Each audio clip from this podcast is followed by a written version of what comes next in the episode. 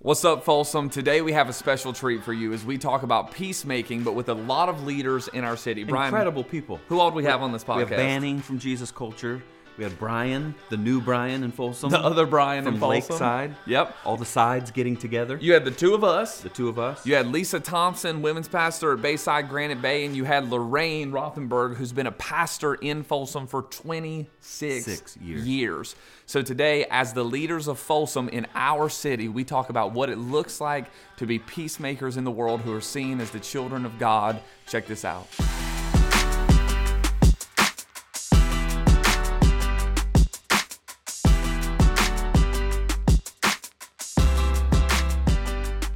Guys, thanks so much for joining us today for this discussion. As you all know, we've discussed this off camera that our series at Bayside Folsom, we've been having this conversation around peace. And we've been walking through the Good Samaritan, said robbers were peace breakers. The motto for them was me at all cost.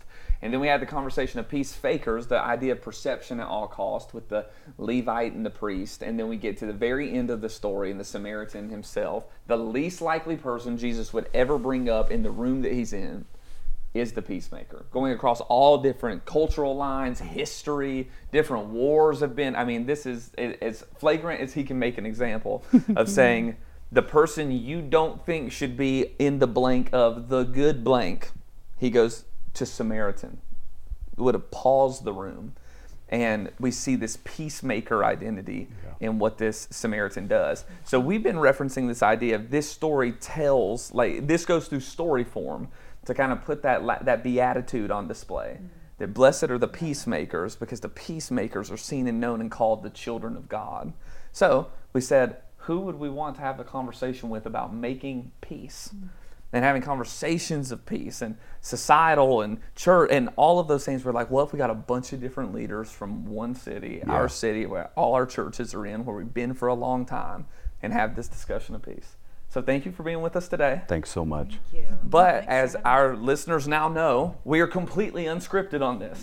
so there's not an intro. There's not, hey, here's a nice thought-provoking, probing question. We wanted to have. We base this set like a living room on purpose. So this idea of we're in a living room together. Thoughts on peace, and let's see where the conversation takes us. May the Lord be with us. Who likes to go first? Who wants to go first? Nobody wants to go first on this stuff. It's interesting you guys t- you're talking about peace because uh, ev- even the story we live in a world right now. It, it's interesting because we're a- as you read scripture and as you look at culture. Yeah. It becomes more like I think the Bible was written for the exact moment we're in right now. Maybe fighting. uh, in all of history, I'm sure that everybody could say the same thing, but you just look around, you're like, this is the amount of division, the amount of conflict, the amount of families torn apart, but also just practically speaking, how much work what you're describing is. Right. When you're like blessed with the peacemakers, you're like, dude, it is so much work. Yes. Like it's not Yes. and it's not just avoiding like I, i'm just going to avoid all of this like to actually wade into Yeah. those situations that require peace Yeah. like it takes a level of intentionality that i'm not sure and and and, and so many people are exhausted Yes. Yeah. and it just takes so much well I- family Yes. you know all all of it not not just you doubt. know in the city but actually just in family whatever else so I'm, I'm struck by the fact when you're saying Mm-hmm. that right now i'm like that's a lot of work Yes. even what jesus calls us to A hundred percent. Well, and when you think about the difference between a peacekeeper and a peacemaker, so often a peacekeeper wants to avoid conflict, wants to avoid. are you the saying there's hard- something wrong with that Are- because that sounds amazing Stay out of it, wants to avoid the mess wants to you know whereas a peacemaker steps into the conflict steps into what's hard and um, and it takes great intentionality Mm-hmm. Yeah. to do that and risk. You know, when you look at um, this story, I mean, it was risky for this Samaritan to step in to help this man. Um, there's robbers on the road, Right. you know, may still be on the road. There's um, perhaps other Jewish people around Yeah. that are consider that would consider Hmm. Without a him doubt, an there were. enemy, and Yeah. so. Um, but I think so often, I know for me anyway, I settle for Mm-hmm. peacekeeping, which is you know more um, I'm just going to sit back and watch and let somebody else get messy, Wait in. wade into what's hard. Yeah, like we we talked about this a lot. This discussion of by definition, you only go make peace where peace isn't.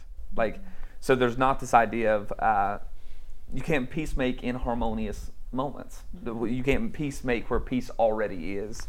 And we we chatted about that before. Like this idea that if I was, if you were trying to boil down peacemaking to a word, which is impossible, to hear me, like what a gross exaggeration.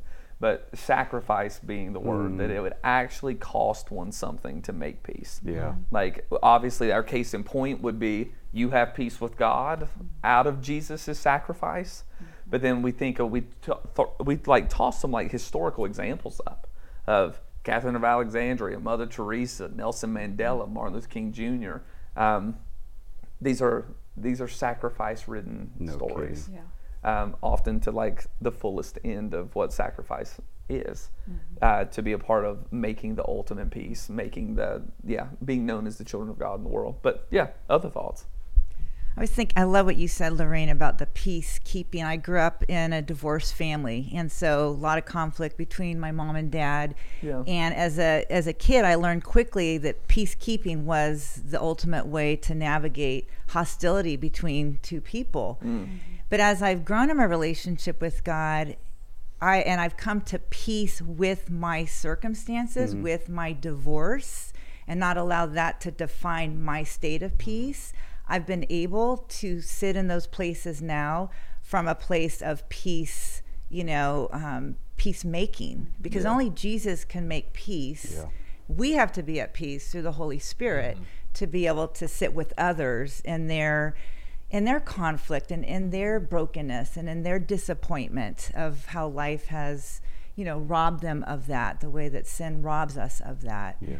and it- it's one of those things where god has taken something that the enemy meant for evil divorce conflict dysfunction part of my life story and just said you know what you're going to use this for good because you understand Yeah. brokenness Yeah. you can sit in both places but you're not the one that's going to fix these places. Only I can do that. So you bring me, the peacemaker, into these That's and into these relationships. Yeah. Yeah, I think of um, we've heard of sins of omission and sins of commission, and with Yeah. the this parable, we have this this opt out. Yeah. where The priest and Levite, they didn't they didn't rob anybody. Nope. They didn't hurt anybody. Nope. They, they weren't, you know, dropping elbows on on this guy. Right. They just simply said, "I'm gonna, I'm gonna opt out, Yep. and just keep doing my thing." And I think that's so easy for us because it's so tiring.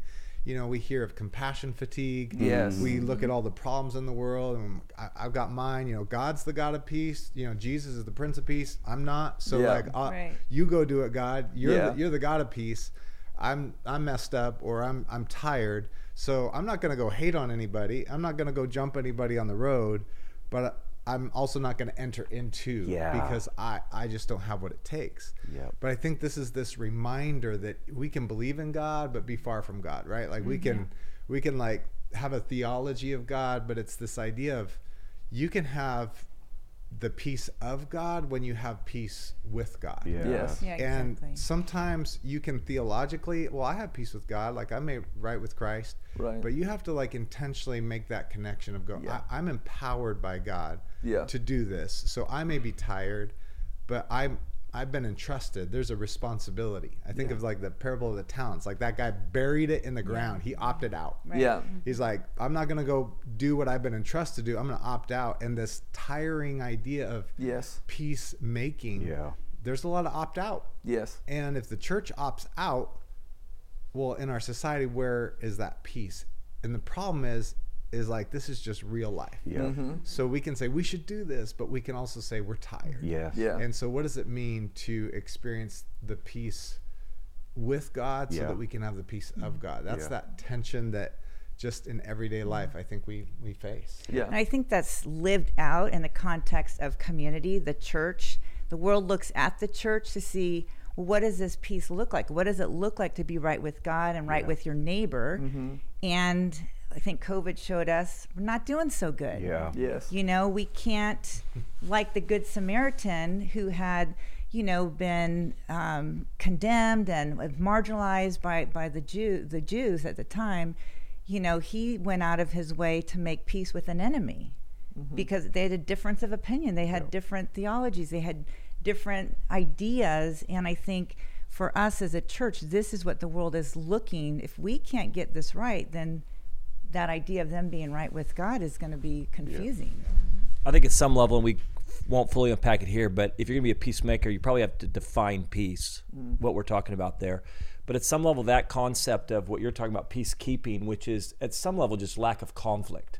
Yeah. Like the goal is no Conflict conflict. avoidance, Like the, yeah. the Yeah. goal is just no Sweep it under conflict the rug. which really isn't peace. It's not the Correct. real definition. Of, like peace is way more connected to connection Yes. and relationship and unity and coming together. So the concept, though, sometimes for us is, hey, well, I have peace because you live over there and I live over here. So the goal is just like, well, we don't interact. Coexistence. Yeah, we, we yeah, and, Coexistence. and listen, we all we're pastors. We know marriages that like, well, yeah, we I live in that, you know, you live. o- Here's why we don't have conflict because Yes. we just live over there and I live over here. We do s- two separate lives. You're like, well, that's not really peace. Right. It's a false definition of peace. Sure. Yeah. And so I think that you, that we do have to kind of go, oh no, peace, biblical peace Yes. is way more. Yeah. It's what you're talking. Like, why I just, I just avo- uh, It's way more moving towards people. Yeah. It's way more figuring out what real connection and relationship and unity looks like. Yeah. I think in all this type of stuff, we're pastors, so we would get this. I, all of us would, I think, be able to define that. Would be able to say this about our church. Dream scenario: Every single person has taken ownership for the call of God on their life and is fully engaged in that call. Right? We, we look around and say, we would change the world. Yes, please. And change our city if every single person s- or the majority of them there's going to be a lot of new uh, young believers Yeah, new believers non-believers the majority of the church is fully engaged i say that because i think that peacemakers it takes a deep sense of ownership Yeah. that says i am in the earth Yes. Mm, to represent jesus Yeah. Yes. and everywhere i go Yeah. god has called me there to bring peace Yes. in my home, at my workplace, at the gym, wherever I go, God's put me there. And I think sometimes we can look at, honestly, even the conflict in Israel and what's happening with politics, and we get so overwhelmed with all of it and miss, I think, the point of, oh, if I really just took ownership for the call of God on my life and said, exactly where God has me, I am there Yeah. to bring peace. Yes. Yeah. And what does that look like? Yeah. And I can't bring peace everywhere. That's right. I like you know, even though that's what's all flooding at me, I, I, I I'm overwhelmed by all of this, but I can do something about this. And if every single one of the people that sat in our church actually showed up to work every day thinking, "I'm here to bring peace," Yes. what does that actually look like? Do I? I let's do, well one cut the podcast. Yep. That's great. That's perfect. We're done. All thoughts. Shut it down. Perfect. I I I, dou- I would double down on all those things. Like let's quote Mother Teresa. Let's go Calcutta for a second. She she says two things that are doubling down exactly on what Banning is saying. One, she says. If, you, if we do not have peace, it is because we have forgotten we belong to each other. Yeah. Yes. And I love that. And then she goes, and if you want to change the world, go home and love your family. Yeah. Mm-hmm. And I, I think that's an amazing idea that, like, it does feel so overwhelming. Like, you're living in the only time in history where your phone buzzes every hour of the day Yep. with global news. Telling you how much not peace is out Yeah, there. Exactly. Yeah. Telling Like, you how much division and conflict there Yes. is. it's nuts and the weight of all of it and i love that that kind of subtle callback of no like changing the world feels like boi- trying to boil the ocean when you've been like called to heat the coffee kettle Yeah. up Yeah. and the idea of nah if you want to change the world like be a part of peacemaking in yours Mm-hmm. go home and love your family Yeah. where the places and spaces in which you dwell go to those places to make peace. I find it interesting in the passage. Jesus says, because the guy gives all the right theology answers, he passes the test, right? He talks about love the Lord your God with all your heart, mind, soul, strength, and love your neighbor as yourself. Like he quotes all the right things, he says all the right things. And Jesus says this really weird, interesting line. He says, Great, right answer. Do this and you will live. Yep. And that word live actually means thrive Yep. by design. Like, no, that's who, that is actually optimal human peace with God flowing out of that into the world. John 10, 10, abundant life. Kinda- that's Abundant it. life. Yes, that's it. But if you do that, not you're gonna get just eternal life, but like no, do that and you will live. Mm-hmm. Yeah. By design, thriving. Yeah. Yeah. Lisa. I'd like to pose a question off of what Banning said. Yes. Um, this idea of we've been called to bring peace, Yeah. but if we're not at peace, Yep. if we're not reconciled, if we're not, you know, understanding the fullness of what God has done for us, walking in His forgiveness, His grace, and all of that, it's hard. It's an inauthentic expression. It's it's not the fullness of that. So Mm-hmm. how do we move people? How do we disciple people? How do we help people get to that place? You can't bring peace until you know peace. And I think sometimes I, s- I think out of COVID, I was like, oh, interesting. We're not as developed in this idea coming out of COVID that I thought maybe our efforts had done. Yeah. so that's kind An of been- under discipled Yeah. community and under Yeah, so discipled, I'd which, love which I to think know- gets to, doesn't it get to identity? Yeah. A- A misunderstanding of who we are. I'm stealing your answer here, Brandon. Oh, no. You're Children of God, sons and daughters of the Absolutely. Most High God.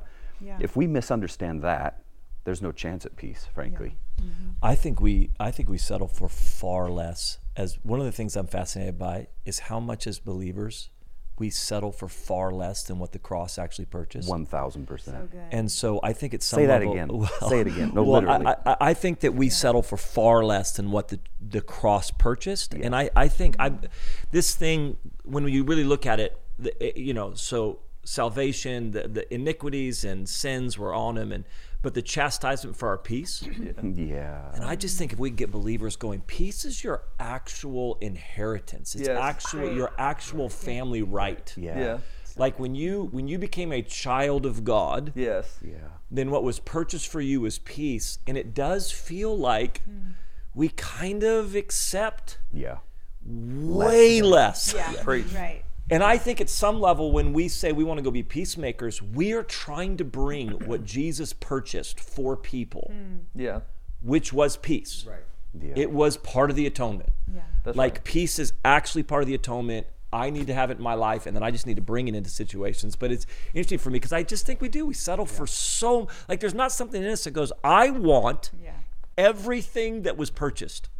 Yes. Not not arrogantly. I actually think it's the most grateful thing you can do Yeah. is actually receive everything that was purchased. Yeah. Mm-hmm. Well said. And so that concept of it's just part of the atonement. Yeah, I forget which theologian coined this phrase, but this idea of the shrunken gospel, Mm. Yeah. where we you go. reduce our identity of what the gospel is, of like getting to heaven someday. And in the meantime, it's that bury ourselves in the ground. You know, it's the opt out, it's just hold on till Jesus comes. Pretty poor theology. Yeah. Uh, but we, we really hold on. And to no that. wonder we're not bringing peace That's into exactly us. right. Seriously. Right. Yeah. It's this. At least I'm saved. Yes. Yeah. At least Well Jesus said. forgave my sin. Yep. But between here and there, There's I'm so just much trying to more. make it. Yeah. Yes. And we and we reduce what the cross has purchased, and if we can just get a glimpse of this John 10, 10 life, this thriving life, Yeah. there's something alive that we don't just. I guess I will give peace, Mm. but I get to. Yeah. It's- I'm able to because the Holy Spirit is in me. Um, Romans 15, 13, one of my favorite kind of benediction scriptures. May the God of hope Yeah. uh, fill you with all joy and peace in believing, so that by the power of the Holy Spirit you may abound in hope. It's through this connection, Yes. not just this theology. It's not, That's well, I right. believe Jesus is the Son of God. Good. Uh, but now live it out so Right. that this working out can fill you with hope. This is this is the good life. This is Yes. what we've been invited into. Uh, Dallas Willard is one of those people um, who talks about the gospel of sin management and trying that it's about not doing naughty things. Hmm, Yeah. Um, Yep. And also the idea of vampire Christianity that we um, are just interested in the blood of Christ to cover our sin, but not necessarily in a relationship with Him that undoes us, you know, that um, reforms us into who He intends for us to be. And um, when you think about peace, like as you were talking about it, I was thinking about this concept of shalom um, and this flourishing that we should desire Flourishing. for one another, that we are agents of shalom, that everywhere we go, we are to bring the fragrance of Christ. And um, so that Jesus looks attractive to people. Yeah. instead of and you know covid was such a challenging time because um, people were so at odds with each other even inside our churches and how Not did- ours. no No one around this circle. what course church were you a part of? This is awkward. This is awkward. 'Cause, uh, oh man um, It was smooth sailing for us, Lorraine. and you know it's like we were in the never fire been better. we were in the fire and how do we come out not stinking like smoke right and um but to desire the flourishing of not just ourselves but of another yeah. remembering that we are image bearers like um, at the most base level that we are all human beings you know living this human life then can cause us to move toward people that are unlike us people that we're not going to benefit from that can't necessarily do something for us Yeah. Yes. but we recognize the opportunity to um, pour Christ into them, to be Jesus with skin on to them. And so then we actually put teeth to what we call peace. It's not just absence of conflict, Yeah. it's flourishing and desire, desiring the well being of another because we are creatures of God. Well said. I think to your that question too, that point of discipling our people as we do this ourselves. I mean, I, I say it's a lot at our church that my preaching philosophy is preach at me, and in God's goodness, He'll do something with you. Um, but- so I think obviously on the mirror on us first. But I, I say it's a lot in my own spiritual journey. I don't know if you, maybe you would relate to this in kind of that Western evangelical 90s 2000s kid growing up in that world with- which had a lot of beauty in it for sure Hey, don't hear me saying that it was all for naught it was not but i remember saying by the time i got to seminary that i had been taught to study and obey Yes. and i don't think anyone ever even taught me how to pray Yep. I'd been taught. I I had a. dis- I, I use this on purpose. Like I had a disciple mentality, like a mathetes. Like I had the adherent of the way. Yeah. That was my entire concept of life with God Read and do. read, and, do, read and do, read and do. Um, and obviously, this is this whole the whole parables issue, right? The guy is asking, "What must I do to inherit?" Like that. That's the that's the premise. And to Brian's point, I find it so interesting that it's in moments like that mount to that day as he's giving those beatitudes that he says, "Children of God on purpose." Literally. that I think I, I feel that chief burden, and some of that's out of my own pain and story, but like some of that chief burden is discipling our people to their actual identity. Like they are disciples of Jesus. They are to be adherents of the way, absolutely. Read and study, do those things, go about teaching others. I find that interesting that in as he's sending the disciples out in the Great Commission, like he's telling them, make disciples. I just think it's really important we remember as ministers that that's the only thing we can make. No kidding. Like, you Hmm. can make disciples, you can teach people to study and obey, Yep. and obey all that he said as you're charged to do so. You just can't make children of God. No kidding.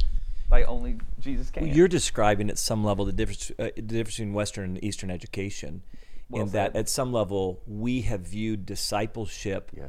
as a classroom concept. That's right. When ultimately discipleship is a family concept. Yeah, yeah, yeah. well it's said. about reproducing. It's about the DNA. Yes. Where we, where in our concept of discipleship, I f- put you in a room, I teach you Yep. concepts I know. You now have those concepts, which is not even close No to way. the biblical definition of discipleship. So Precisely. at some level, it, Yep. it is just like this classroom education concept rather than, and you know, we all know this, 'cause- but you know what Jesus just. Such a different, you know, he's just walking for miles, sitting Right. around things. It's like doing Yes. life together and sharing and even their even their wanting to pray like him is because they were sitting there watching him pray. That's right. They're literally just there and just Jesus is gone in the morning. They're watching him pray. They're like, I want to do that. Yeah. And uh, I, I think that Precisely. ultimately, yeah, the dis- discipleship piece. Yeah. It's one reason why we've got to bring people in our homes if we're really going to disciple them. And that's where I think they're going to find out whether we walk in peace or not, Oh man. whether or not we actually, you Yes. know, how we handle conflict and how we bring stuff. But Well said. even just thinking of our community and our churches and congregants, you know, interacting every day at Target and Walmart and Starbucks and Pete's and all those places. If we fully knew in these places that we stepped into that we carried the shalom of peace, Yeah. that changes Yeah. without saying a word, without preaching a word, without you know letting our, our deeds be known. Just the, the power of the presence of God and the Spirit can change an atmosphere Mm-hmm. yes, and and collectively the unity of each other bringing that into our community that's how we transform Yeah. Uh, Lisa, will you get real granular for a second?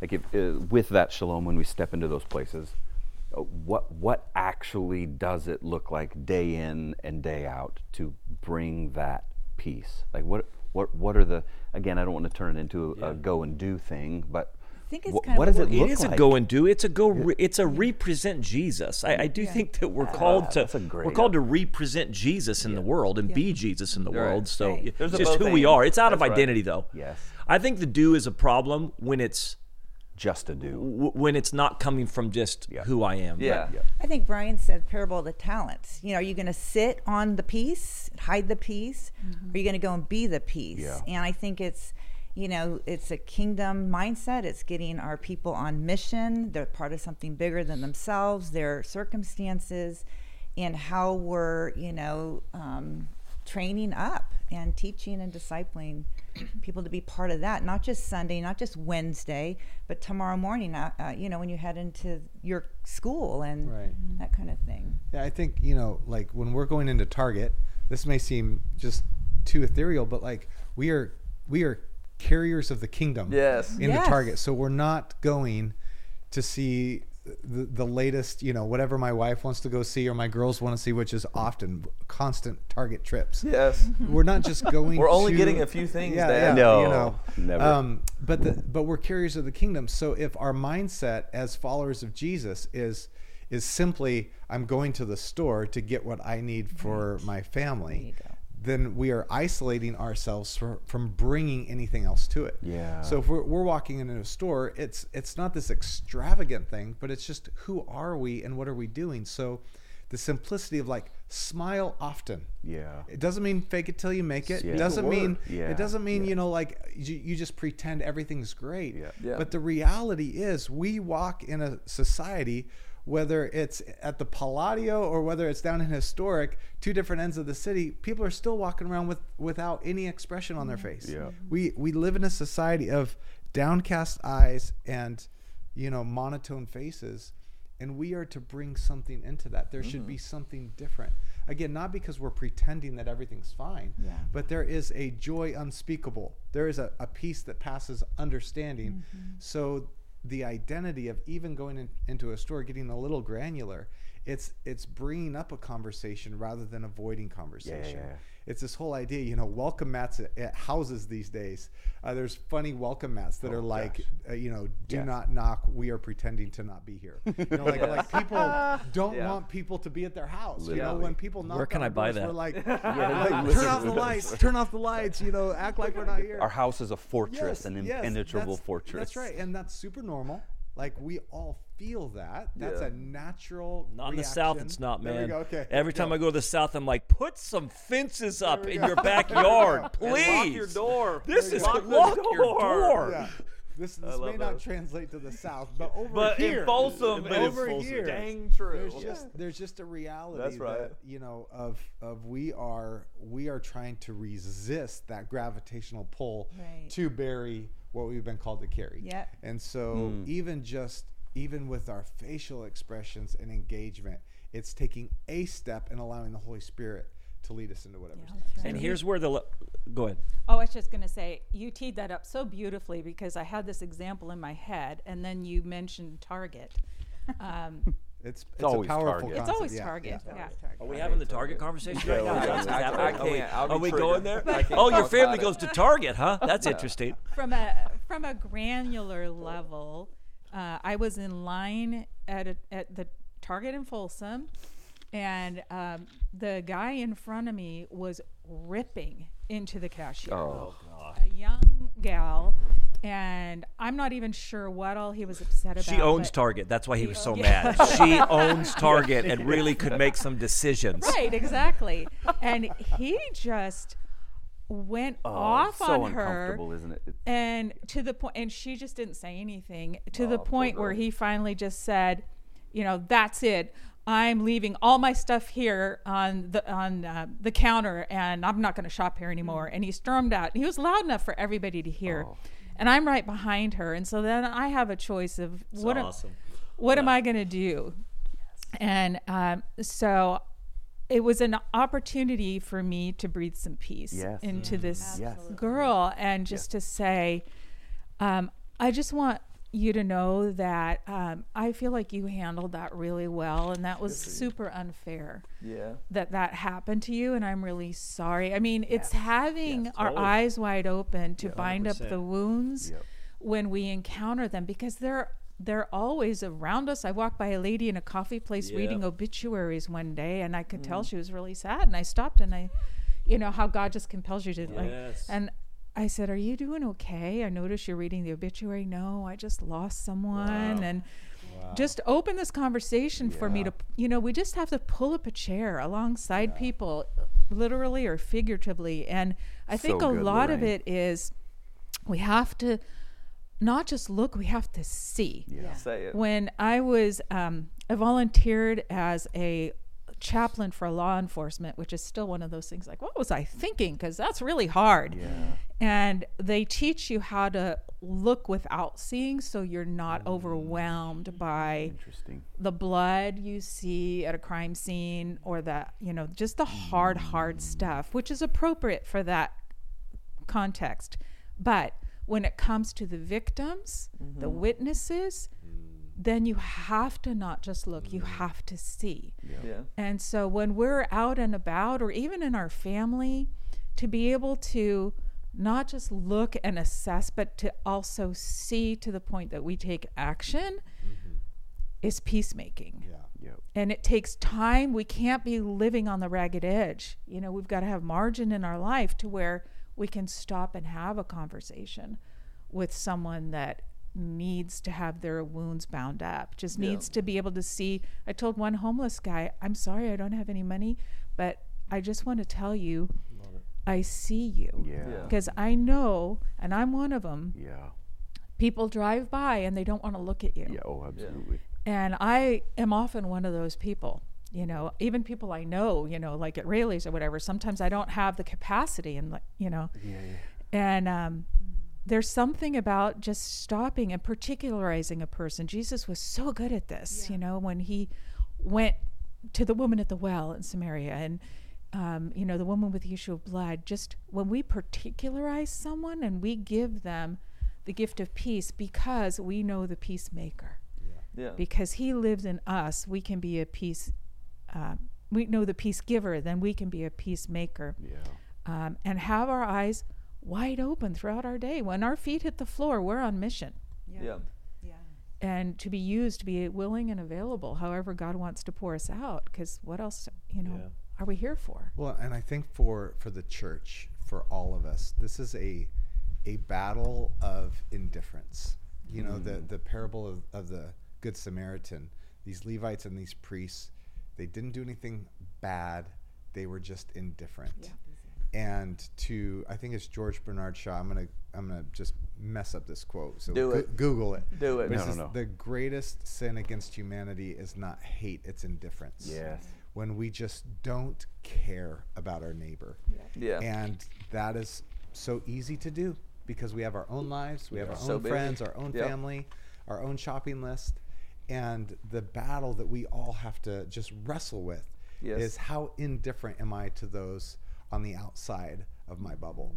And um, and if we can if we can at least just grapple, just wrestle with indifference Yeah. and where we're at with that so that we can actually see people and look and go, okay, I'm not going to live indifferent. I'm going to look for the cash register or the obituaries versus the opt out. Yeah. The it's not my problem. It's Mm-hmm. Yeah. not my responsibility Yeah. because they're not in my bubble. Well, Jesus obviously went out of his way Mm-hmm. and told stories of what it means to to go to those places.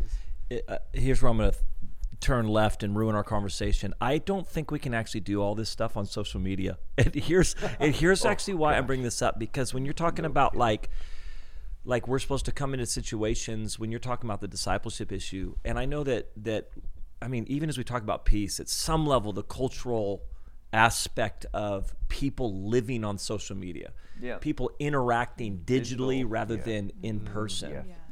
I think for a couple reasons. One is this: I just think that I, I, I just like go put all that down and just go walk with people. Like you can't actually be a peacemaker. Yep.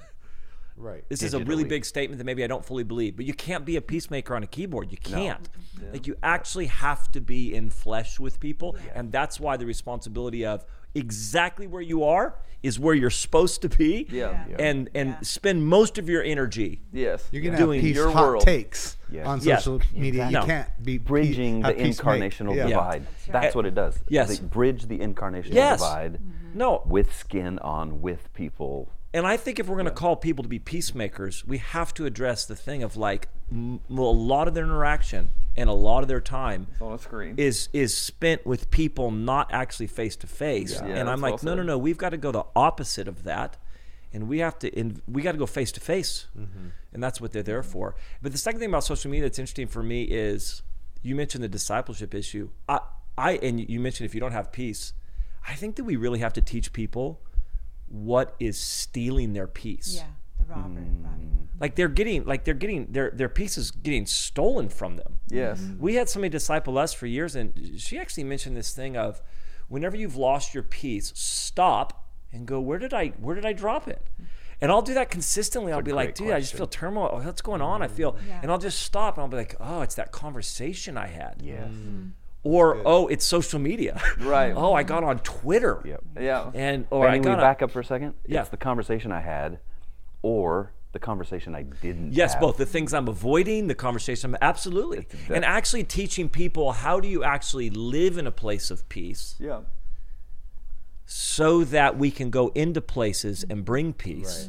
It's a little bit like, well, I'm drowning, and then you're asking me to save that, save that other guy who's drowning. Yeah. Well said. And and Yep. and we're like, no. So so I think actually discipling people. i- It's why I bring up social media. I think social media is one of the biggest peace stealers. Mm-hmm. God. Yes. It- It just it, it it just is. Right, The amount of people I talk why to. I that's- quit three years ago. Yeah, I, it- I quit three years ago.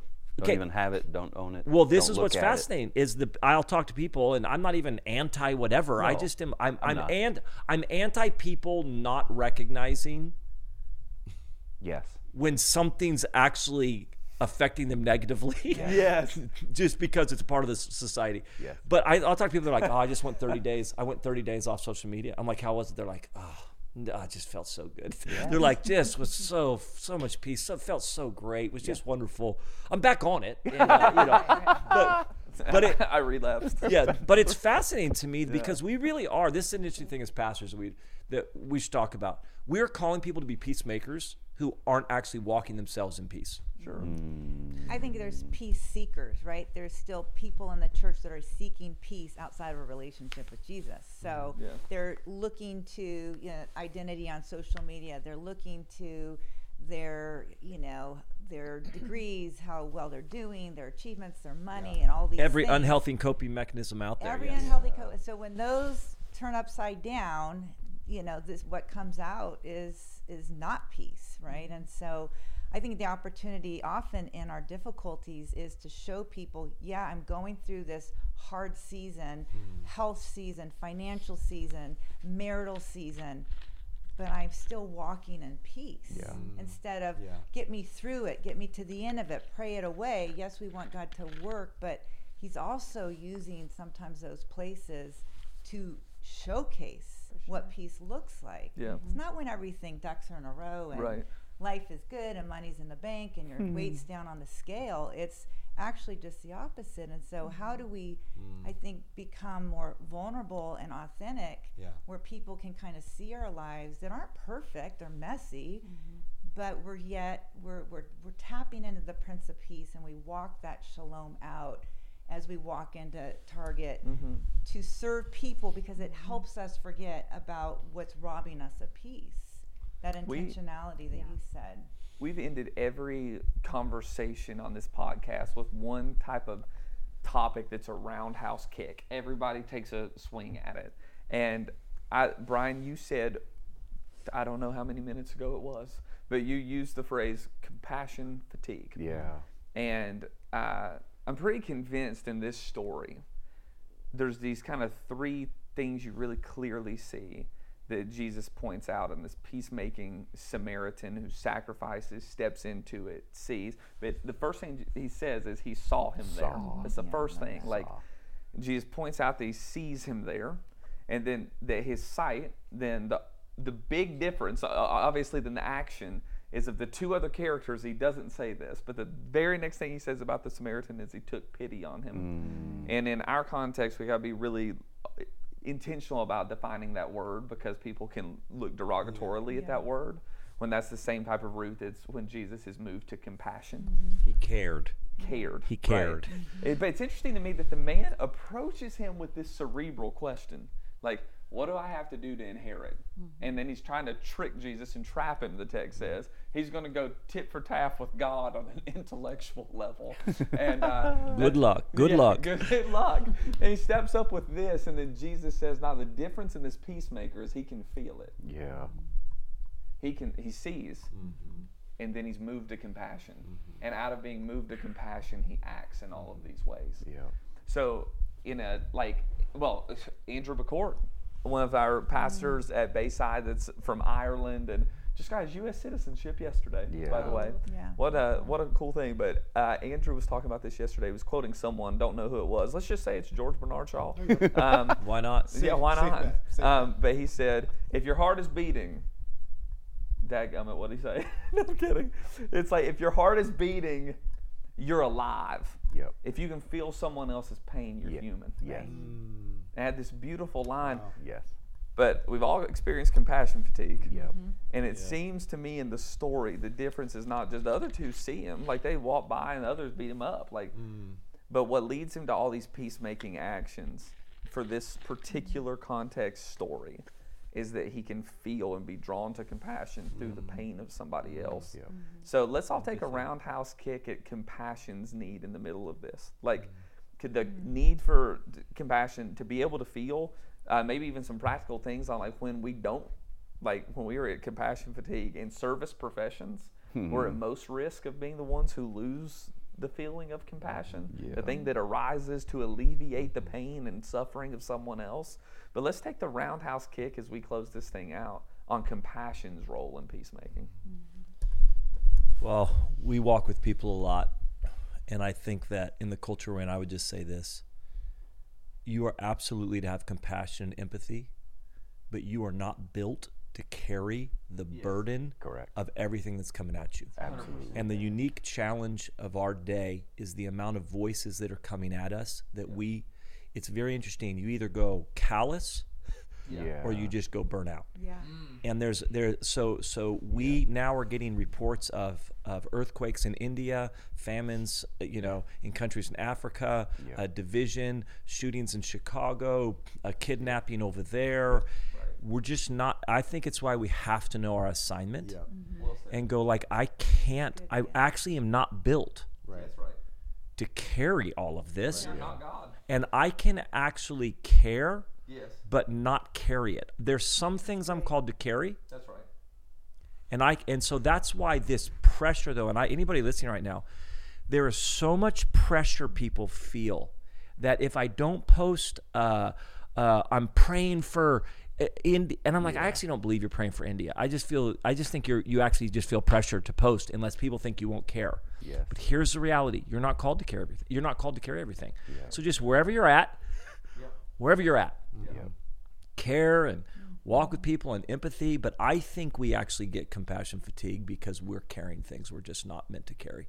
And we don't actually know, we don't feel permission to go like, oh, somebody's carrying that, but it's, not but I, it's, it's not me. And that doesn't mean you're cold and callous. No, no, no. Thank you. The question is like, what's in front of me right now? Yeah. Yeah. Like, what what's knocking on my door? What am I seeing? Uh, and then what can I engage? I, I can't engage with all of that that I see, Right. but I can engage with this right here and go, oh gosh, uh, this must be an assignment Yes. from God to me right now. It's this idea of we haven't been entrusted with the world. yes. We've been entrusted with our world. Yes. And there is That's this and together such a smart way to you say know, it. we are we are surrounding the world, but Yeah. individually, um, you know, social media, news, uh, satellites, we're not in the garden. We were not created Yeah. to have a global understanding of everything that's Of happening pain. all at Yeah. once, right? and conflict. Yes, th- we are. We're not created Yes, right. to be able to comprehend all the things, but we are called and entrusted and invited to what is in front of us. Yeah. care about that thing and receive that strength. I think the way to um, the way to give and not re- receive this compassion fatigue is what what we were talking about with the idea of tapping in. It's not I just have a belief in God. I I happen to be a Christ follower, a Christian. It's this tap in. God, I need the God of peace in my life. I don't want to just go to church and just kind of be a spiritual person. I want to experience your peace so I can give peace. And we cannot give what we don't receive. Yeah. And so I think for all of us, pastors included, because we can Yes. become professional Oh, especially. Christians Especially. that know how to to pray, we know how to do all the things in public, but in private it's that tap in piece to become and to receive from God so that we can give back to God that world that he's entrusted us with. it's some years ago, but when I was working in the corporate world, the word compassion kept coming up um, in various settings as people would talk to me and Lorraine, you just have so much compassion. And it was actually a clue God was giving me about where He was going to be taking me. And then He put a call on my life to lavish those in need with Christ like compassion and servant care. That became then the rudder for me that would steer me when opportunities would come up. Does that fit within that? Um, and so when the door opened for me to leave the corporate world and become a um, community care pastor, I thought, wow, okay, this is great. This is right in that wheelhouse. It's a fit. And compassion means to suffer with. And so Mm-hmm. when I would sit with people in my office that would come to meet with me as a pastor, I put this pressure on myself to, gosh, I need to do something to make it worth their time to be here. Mm. You know, I need to make something happen so they walk out feeling like this was worth the trip. I need to fix Yeah. whatever is going on. It was worth their tithe. Right. Oh, Yes, exactly. um, eh, So that eh, so I I wound up in performance mode of, of wanting to, you know, like manufacture peace yeah. in their situation rather than just to join them where they are, come alongside them in the pit, point out the furnishings, breathe some hope into that because of the suffering I've been through myself and the faith, faithfulness of God I've seen there. Um, because I learned pretty quickly that that does lead to burnout as you're trying to fix everyone. And also, you are taking away an opportunity for God to actually work in that suffering that someone is going through. And, uh, you know, we can just come alongside and breathe peace into that. Um, and we have to be so careful that our compassion dance card isn't full all the time because w- you know we're always feeling like every problem is one for us to fix. Yep. Um, but instead, these are people and opportunities that God puts in front of us to us to steward well, um, as we ourselves drink from a well of peace in God. I love that. It's beautiful. I think for me, it's been recognizing that nothing happens by accident, that there's a divine plan at play and work that God is orchestrating through His Holy Spirit every day. And He's calling me, He's calling you, He's calling you on these assignments of specific people, right? And, and, so it's in my best interest to be paying m- attention and be intentional and Yes. prayerful as I go into my day and hear from His Spirit because sometimes we're taking other people's opportunities away. That he's got someone in the wings he's going to use because we're we're operating in just mode, you know, flesh mode or whatever it is. And so those are my best days. There's alignment, there's peace, there's ease. Like I'm not exhausted at the end of the day. It's exciting and I can and I can tell the difference on the days where I'm just saying yes because I'm people pleasing. I don't want to disappoint and um so I think for me I'm grateful that I've I have that um, that experience with the Lord to know what it feels like when I'm really walking in the assignment that He has for me. It's in the unseen, no one sees often. It's interceding on target for someone. And Him remind me one day you're going to hear how that prayer was answered. But those are my best days. I work in a, you know, we work in churches where people are continually wanting, you know, time with us, prayers. They want to bring us into their circumstances. And I think for me, it's it's not I'm one person, but how do I mobilize Yeah. other people to be compassionate and aware of how we can love and care for one another? We got to break the 80-20 principle in the church. In all honesty, I that that principle I think is not. ki- I think it's real. I don't think it's kingdom. Getting more people, actually, the body of Christ carrying this Yeah. stuff. Yeah. I think is so key. And, and the other thing too is a lot of I hear a lot of times, well, I'm just not a compassionate person. if you have Jesus Oh. in you, anything that Jesus was and is is who we are. And so it's not an enneagram number, it's not a personality trait, it's not a bent. No, we are called to be compassionate, and sometimes in our weakness, and it doesn't make sense to us. This is where God shows up the most. We don't get to opt out. We don't do get to not opt get out. to opt out. It's of actually that. not true either. exact- I'm yes. not a compassionate person. That's just not like. what- biggest cop out ever. Well, I think a lot of people was leave it Brian. to the care ministry, That to the Brian. pastors, Makes to the They- chaplains. He just got hired at a church. We, Yeah. we need to not expose him fully about his lack of compassion Yeah. for people. He doesn't even like people. right, right. That's it. That's it. Guys, thank you all so much for being on this. Like I think Really. my my final piece of that is I'm so grateful for all of you. Yeah. What you do in the community and who you are and how you're championing this peacemaking. I think I'd close it with this that I find it uh, very intentional as God is that when he would pass in front of Moses and say, This is what my name is, he would say, Yahweh, Yahweh, and the first word out of his mouth would be the compassionate Yeah. um, and then goes on to say gracious, mercy, all, all of the Yeah. the other things that he says. But I, I think the kind of key in that is God is compassionate, to us, Yes. long suffering with us. Yes.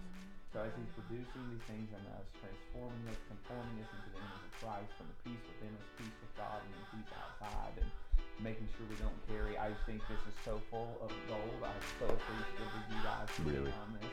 And I think the only way to end this is for me to say the words you said you were going to say at the beginning of this podcast. Two words. I disagree.